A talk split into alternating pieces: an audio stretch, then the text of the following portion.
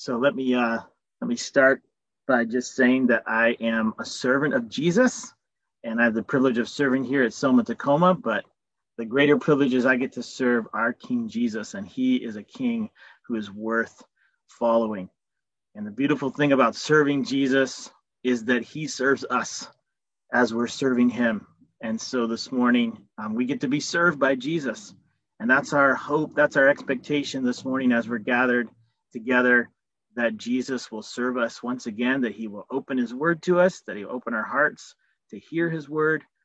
And so let me just pray as we get going before we jump into Mark chapter 4. Um, Lord, thank you that you are good, you are kind, and you are gracious to us. You are abounding in loving kindness to your people. And that that is our hope and our encouragement this morning. Thank you, Jesus, that you are a really good King. And we love you because you first loved us and gave your life for us. And Lord, as we open the word once again this morning, um, we're, we're asking for you to help us. Lord, we want to we want to scooch in again and get close to you. And we want to hear your words. And Lord, we can we can give sermons and hear sermons without the power of the Spirit, but we can't be changed and experience new life without your power. And so, Spirit of God, we ask you to help us. We ask you to open our ears to hear, to open our hearts to, to absorb and understand, and that you transform us um, by your word once again. So, meet with us here this morning, we pray, in Jesus' name. Amen. So, we're turning back to Mark chapter 4. Mark chapter 4 you want to open your Bibles, we'll get there in a few minutes. But uh, last week we started to look at these parables, these riddles that Jesus tells us. And one of the purposes, the primary purposes we saw for Jesus giving us these parables is to draw us in closer, to, to draw the humble in, to hear more, and, and to show us that we can't understand the kingdom without being near to the heart of the king. And in these next three parables that we're going to look at today, we're going to see another purpose for the parables that Jesus gives. And that is, he gives us parables to radically adjust our expectations of Jesus' kingdom. He wants to shake us up and shake up our views of what the kingdom is and isn't. And both the first century disciples and 21st century disciples we, we all come to the kingdom with our expectations, our preconceived notions of what the kingdom should or shouldn't look like. And this morning, we all we all come on this call with conceptions of what the kingdom should be, what the kingdom shouldn't be. And the disciples were no different. Remember the historical context of Jesus giving these parables. That the disciples were looking for a Messiah that would overthrow the rule of Rome. Like that was the hope. Israel was under Roman rule, and they were hoping for this Messiah who would come and very visibly, very violently overthrow the kingdom of Rome and set up uh, the Messiah's kingdom, God's kingdom, and show everyone who's boss. And so Jesus tells these parables to shake up that notion, to, to readjust their expectations of what the kingdom looks like. Um, Robert Capon, in his book on the parables, explains it this way. This is a little bit long of a quote, but I think it's super helpful. He says this For Jesus, the parables were not used to explain things to people's satisfaction, but to call into question all of their previous explanations and understandings. The parables are designed to pop every circuit breaker in the mind. Mention Messiah, and the disciples pictured an armed king on horseback mention forgiveness and they start setting up rules about when it should run out. From Jesus' point of view, the sooner their misguided minds had the props knocked from under them, the better. After all their yammer about how God should or shouldn't run his own operation, getting them to just stand there with their eyes popped open and their mouths shut would be a giant step forward. Now, that's a little bit crass and humorous because Jesus, as he knocks out those props from underneath us, as he pops our circuits, he's doing it in a very gracious way. He, he wants to come alongside us and very kindly readjust our expectations, our view of the kingdom. And like I said, this is not just a first century problem. This is our problem. We we all come because of our upbringing, because of our experience in the world, because of our experience of the church, because of our political persuasion. We all look at the kingdom through this fog set of glasses sometimes. That's our tendency. And so we, we to use a million dollar word, we're all born syncretists. that just means we take all of these other elements and we mix them with Jesus, and then we call it the kingdom. So we mix political conservatism or liberalism or patriotism or religious liberty or the American dream or our peculiar theological persuasions. We mix them with Jesus, and I try to step on everyone's toes equally there.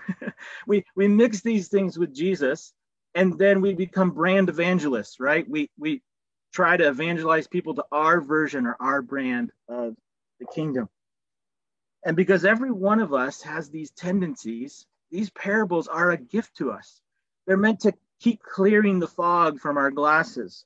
They're, they're meant to help us unmix what was never meant to be mixed with the kingdom of Jesus. So, as we come to these three parables this morning, I'd like us to ask the Spirit two questions.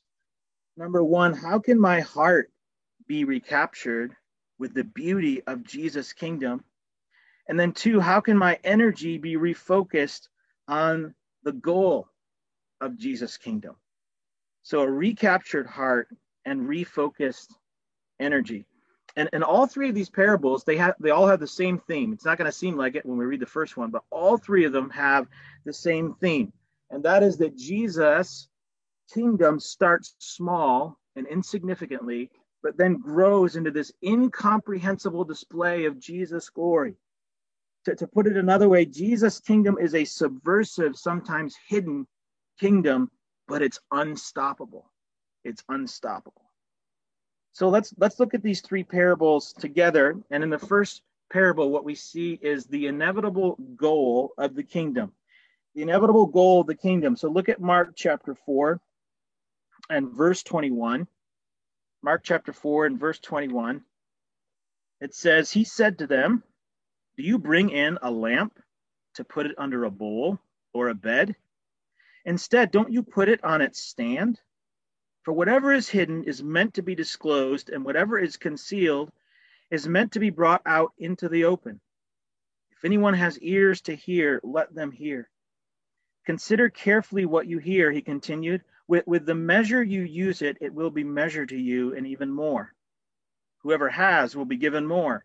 Whoever does not have, even what they have, will be taken from them. Now, this is the probably the more difficult of the three parables in this section, um, because sometimes Jesus does talk about the lamp as the witness of his people, the witness of the disciples. But here, I don't think that's what the lamp is, for a couple of reasons. First, it wouldn't make a lot of sense with the rest of the parable if that's what it's talking about. The verses 22 and 23 don't make a whole lot of sense if the lamp is our witness. But there's a second reason, and it doesn't it doesn't show up in our English translation, but the lamp is actually personified in verse 21. This is this is what I mean. If you look at the actual Greek text, it, you could actually translate it this way: Does the lamp come to be put under a basket? In other words, the lamp is actually the subject of the sentence, and there's a very definite the in the text. And so the lamp here, I think, is Jesus. That's what he's talking. He's talking about himself. Jesus is the lamp. This is no ordinary lamp. This is the, the, the light of the world, the revelation of God Himself, Jesus.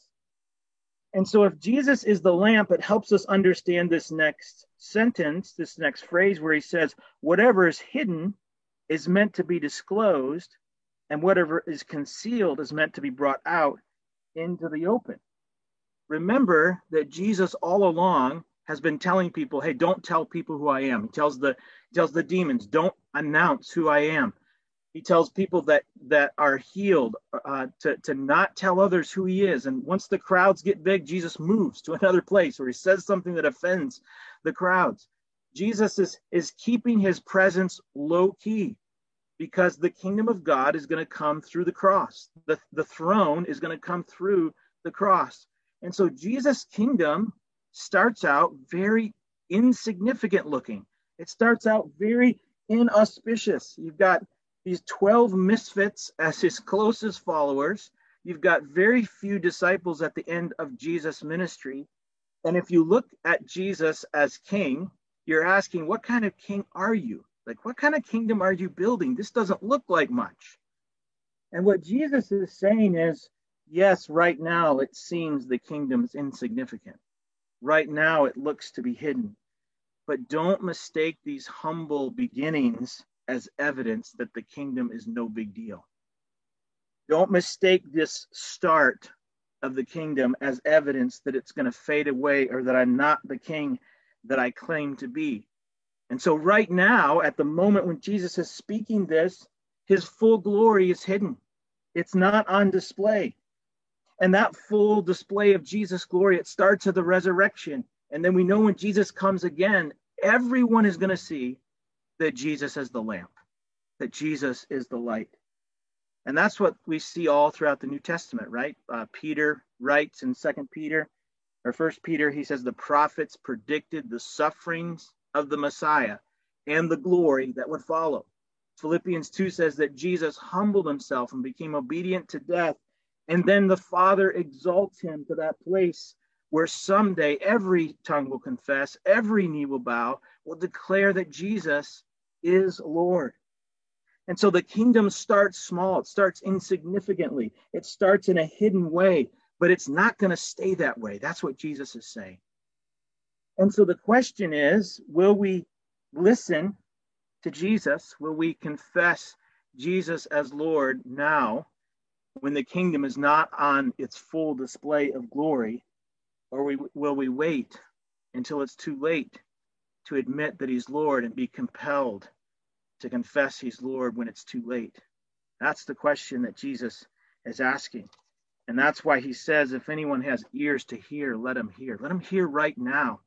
If you're listening to what I'm saying, hear right now before it's too late. Carefully consider what I'm saying.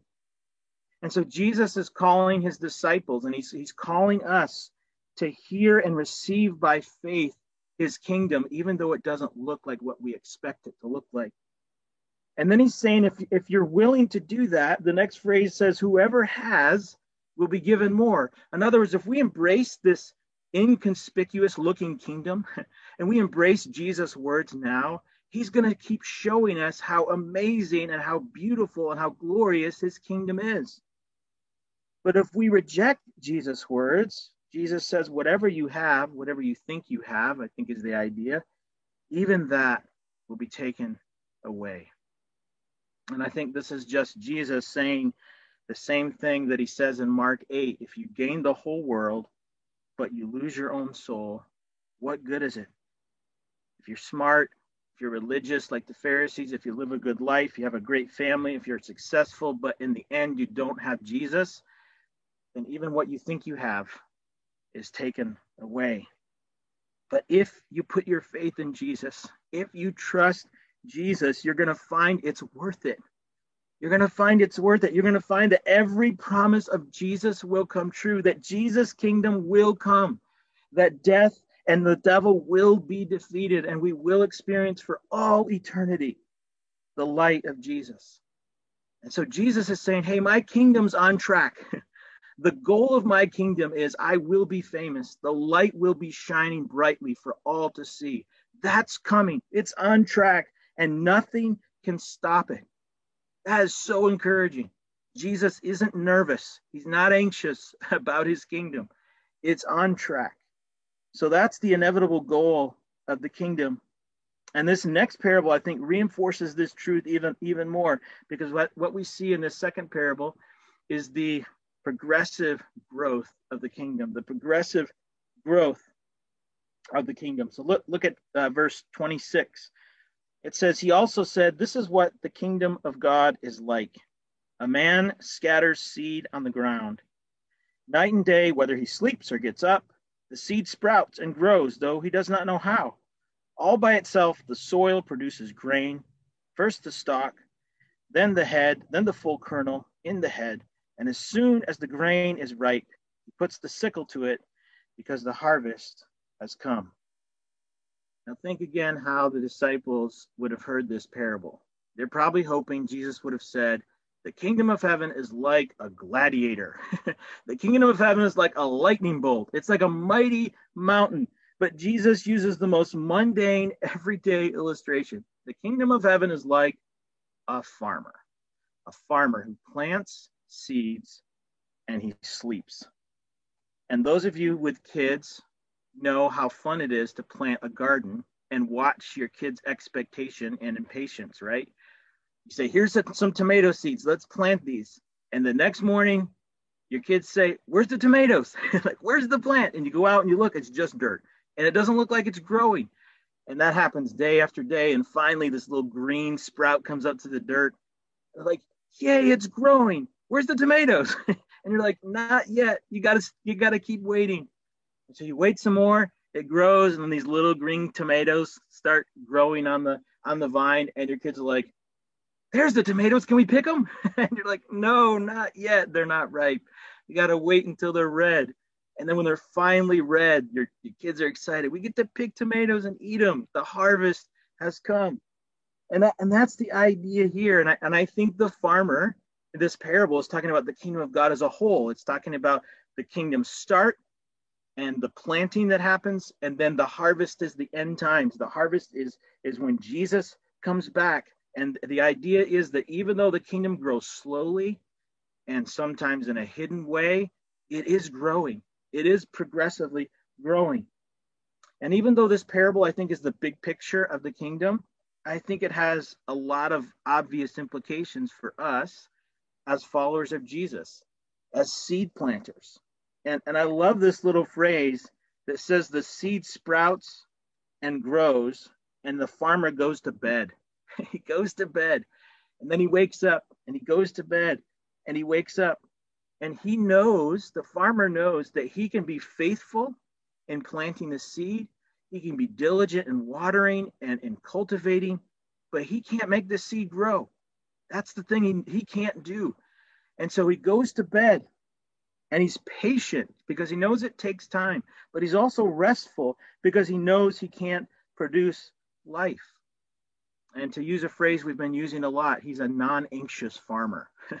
he plants the seed and then he goes to bed because he knows he can he can't do what only God can do. He's a non-anxious farmer. And so we're we're called to plant the seed, family.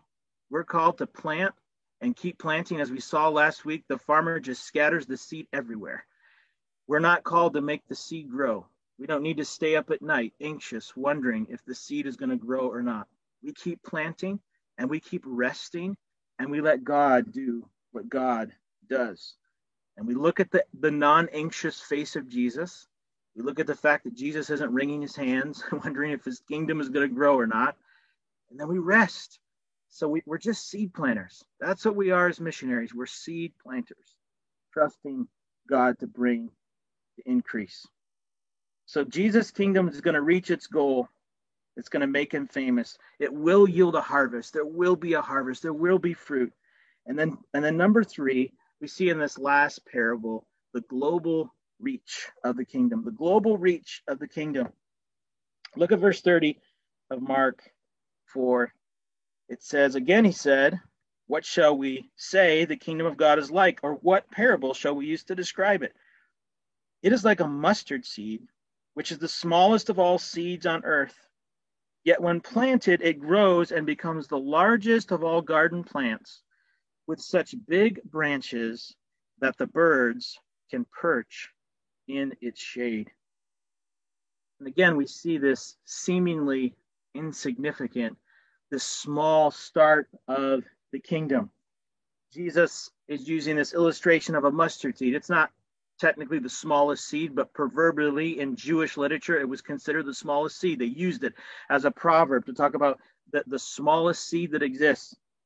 And just to give you an idea of what a mustard seed looks like, this, this is what size it is right here. It's about the size of a pinhead.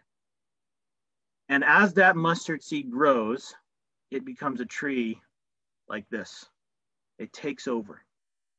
And what, what a beautiful picture of the kingdom of God. It starts as this insignificant, this seemingly small uh, speck of dust and it grows into this massive tree where the birds come and, and find shade.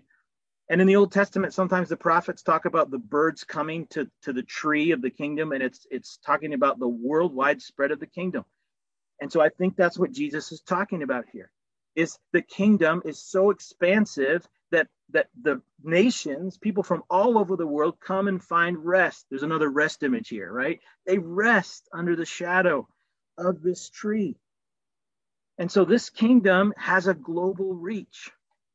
And, and family, I think it's really good for us, especially as Americans, to who tend to look at the world through American centric lenses sometimes, to, to back up and remember and see what God's doing all over the world. Um, do you realize that China, an atheist communist country, the fastest growing religion is Christianity? In 1949, there were only 4 million Christians in China and now there's close to 100 million Christians. And if it keeps growing the way it does, is, by 2030, there'll be 300 million followers of Jesus. That's crazy. In Ethiopia in 1970, there were just 1 million professing evangelicals, what, 3% of its population, just 3%. Now there's over 18% of the population who are followers of Jesus, and they're surrounded by Muslim countries. I remember when I visited Ethiopia, we, we would talk about this reality that they're surrounded by Muslim countries, they're experiencing persecution. And the Muslims are thinking, we're closing in on Ethiopia. And Ethiopia is thinking, all of the Muslims are coming to us so they can hear about Jesus. and, and the pastors would sit down and they would think about their brothers and sisters in China and they would start strategizing how can we work our way north and east and meet them in the middle and evangelize the Muslim world? Like that's what the gospel is doing. And it's it's so incredibly exciting to see how God is at work. Um, when I we first moved to Tacoma, I met with um, the director of World Relief, uh, the detention center ministry right here in Tacoma. And there's crazy stories that have come out of their ministry to people who are detained. He, he told me one story where someone was detained and they shared the gospel with him. He came to Jesus, but then he was deported but when he was deported, he started a house church in the country he was deported back to. And they were able to follow up and see the fruit of the gospel. And so there's stories like this all over the world, family. I just want to encourage you that Jesus' kingdom is growing, even when it doesn't seem like it is, even when it seems small and insignificant and hidden, it's still growing. And there's still more growth to happen. There's still 3 billion unreached people in the world. And so we still have this invitation from the king to go across the street and across the globe. And so I want us to return as we end today with these two questions that I asked at the beginning. How can my heart be recaptured with Jesus? And how can my energy be refocused on the goal of the kingdom? And, and so, two responses I think these parables lead us to. Number one, um, they lead us to hope filled worship. Hope filled worship. Um, Jesus, Jesus is building his kingdom, family. He's building his kingdom, and nothing can stop it. And Jesus doesn't need our favorite political party to be in, in office. Jesus doesn't need religious freedom. It's a gift. I enjoy it every day, but he doesn't need religious freedom to build his kingdom. He can just as easily use the blood of martyrs as he does religious liberty. And so, Jesus, because he's strong, because he's sovereign, because he's beautiful, he is building his kingdom all over the world, and nothing can stop it. And so this means that it's not a figment of John's imagination when he says that all of us will someday, together with people from every tribe, tongue, and nation, be singing, Worthy is the Lamb who is slain. Jesus' story is on track. And so even when it doesn't feel like it is, even when it doesn't look like it is, his kingdom's growing. And that's reason to worship and to say, Jesus, you are worthy. But as we're worshiping, what flows from that worship is a desire to participate in Jesus' kingdom. And I think these parables, too, um, the second response is they lead us to this rest filled participation.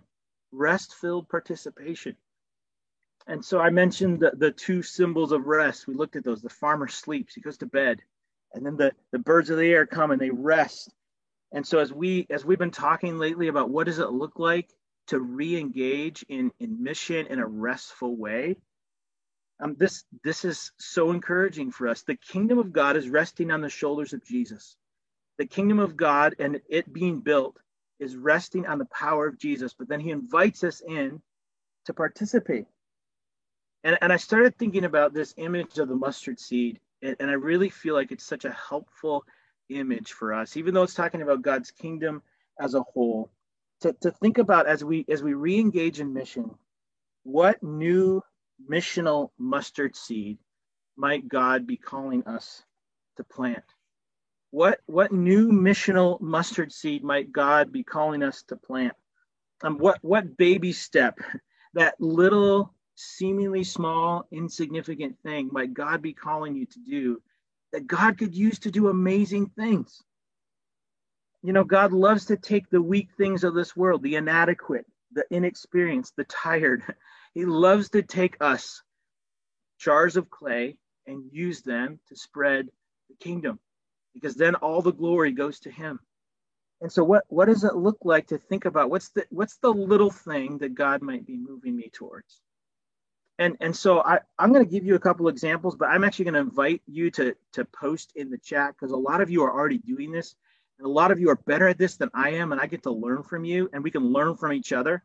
So so as I'm giving you a couple of examples, post in the chat. What are some what are some little things that God has in the past or right now moved you towards that might seem insignificant, but that God may use in a big way as He advances His kingdom?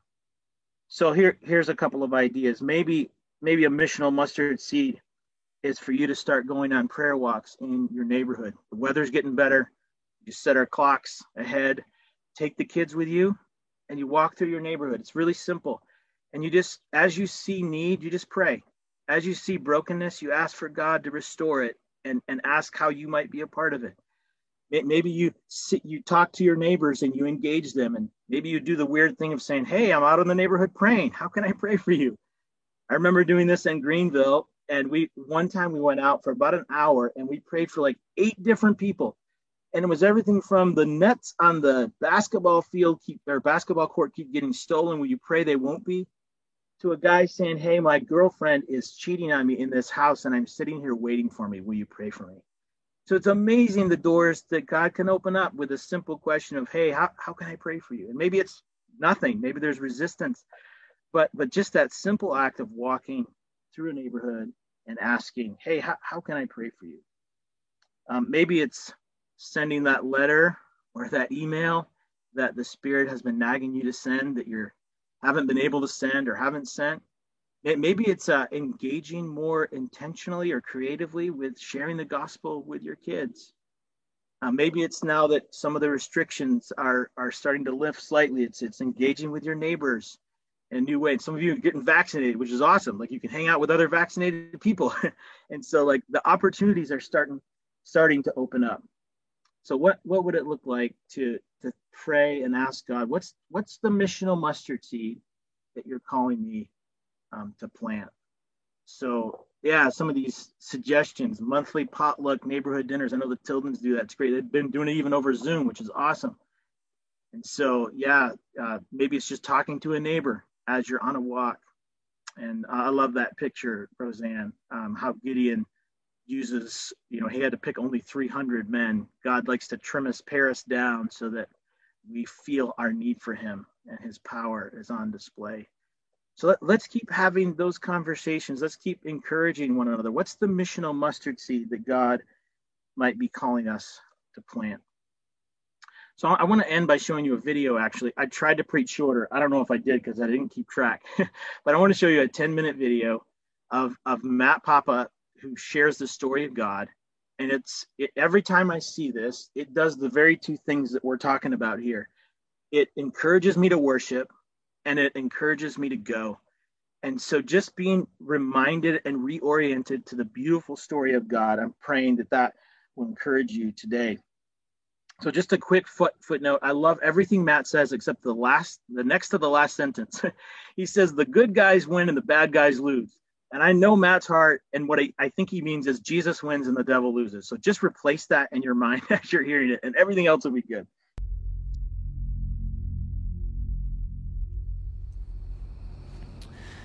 Let me tell you a story. It's no ordinary tale. No, it's the ordinary, from which every other story hails. It's the story of God.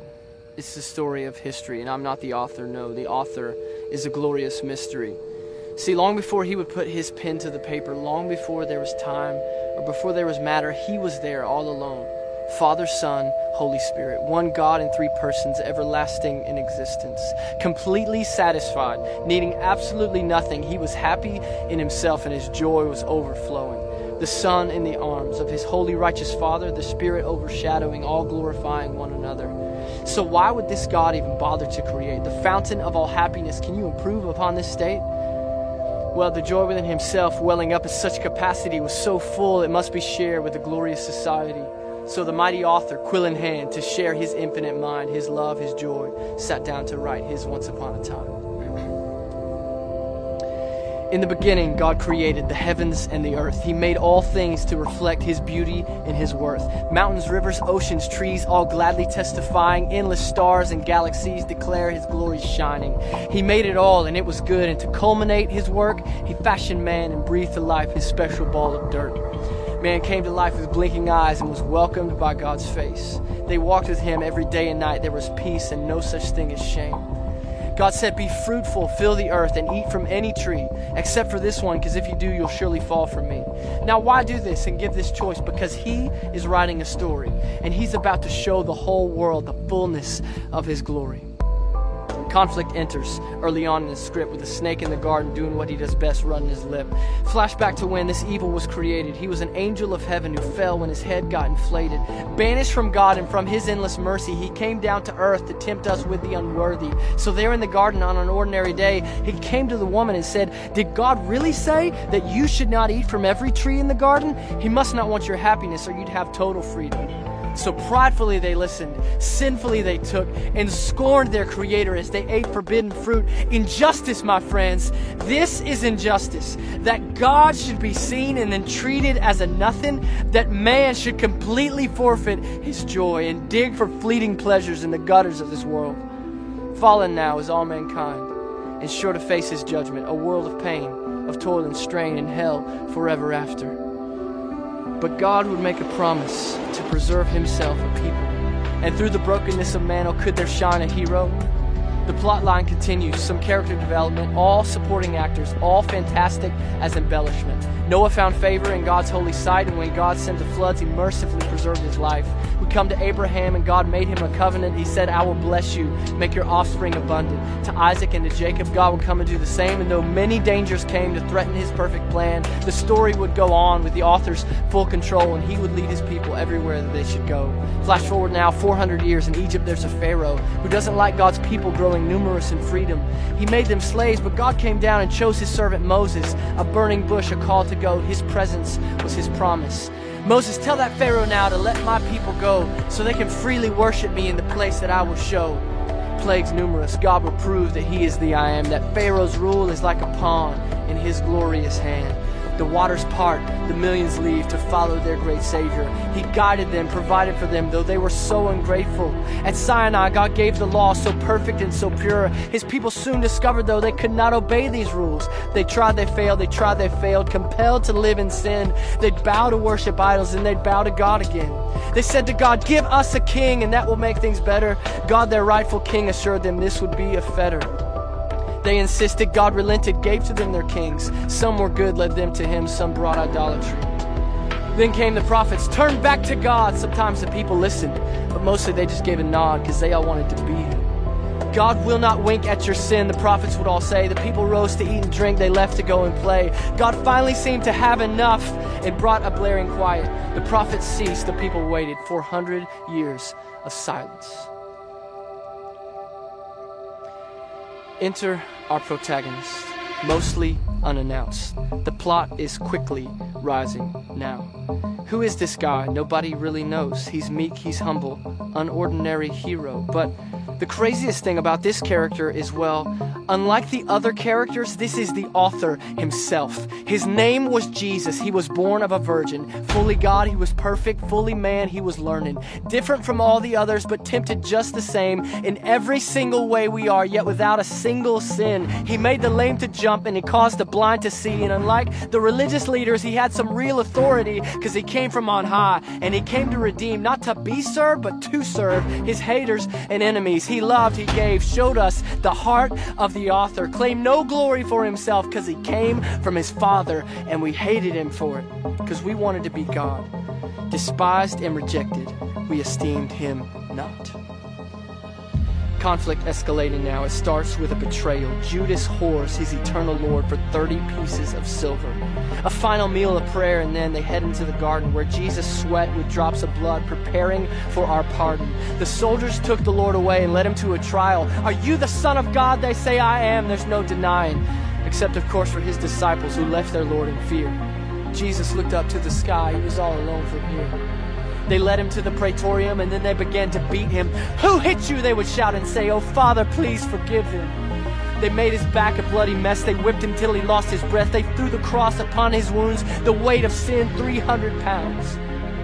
The great eternal Lord of all, the author of all things, now like a lamb unto the slaughter. Would this be his defeat? They nailed him to the rugged cross. They shouted out, Where is your God? He said, Have you forsaken me? He takes a breath, his final three. It is finished. The Savior's cry. And then he bowed his head. The author of life, the Lord of all, the Son of God, is dead. They laid his body in a tomb. Then everything was quiet as God's people find themselves again in everlasting silence. Two days pass. On the second morning after Jesus died, Mary went to the tomb to take a look inside. And when she arrived, she was met by an angel. She fell to the ground, but he said, There's no danger. This Jesus, Jesus, is he the one you seek? Mary, he is not here. He is risen indeed. Climax is true. Every good story has one. That part where you feel a slight shift of momentum. Mary sprints to go tell the other disciples, The Lord, he's alive. He's alive like he promised. Peter and John go to see for themselves, but there's nothing there. Perhaps he truly lives then Jesus' words came flashing to mind. They will kill the Son of Man, but after three days he will rise. Momentum is surely building now. The enemy is limping. Jesus finds the twelve, and then he gives to them the mission.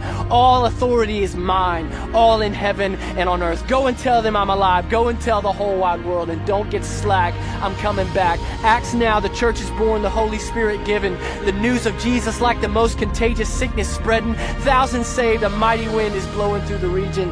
The promise God gave to Abraham, we're finally starting to see it. Repentance and forgiveness preached all in the name of Jesus. Sinners and saints alike proclaim our God has come to save us. The Gentiles hear the story and the news is blowing up. The plan is working, gospel spreading from Asia to Africa.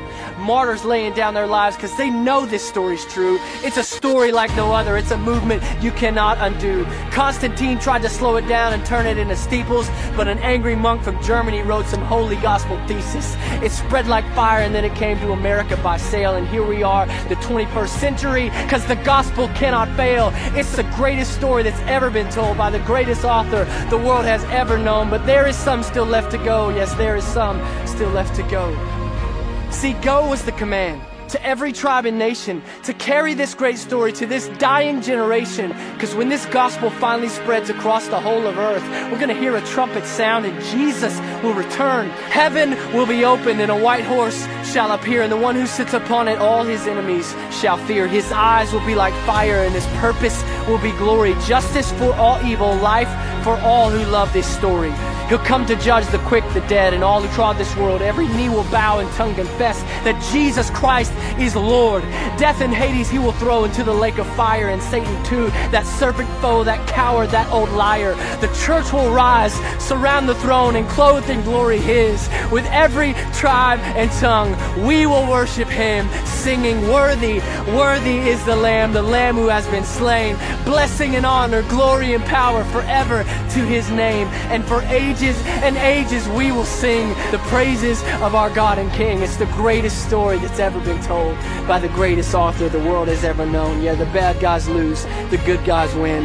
Jesus is Lord of all. The.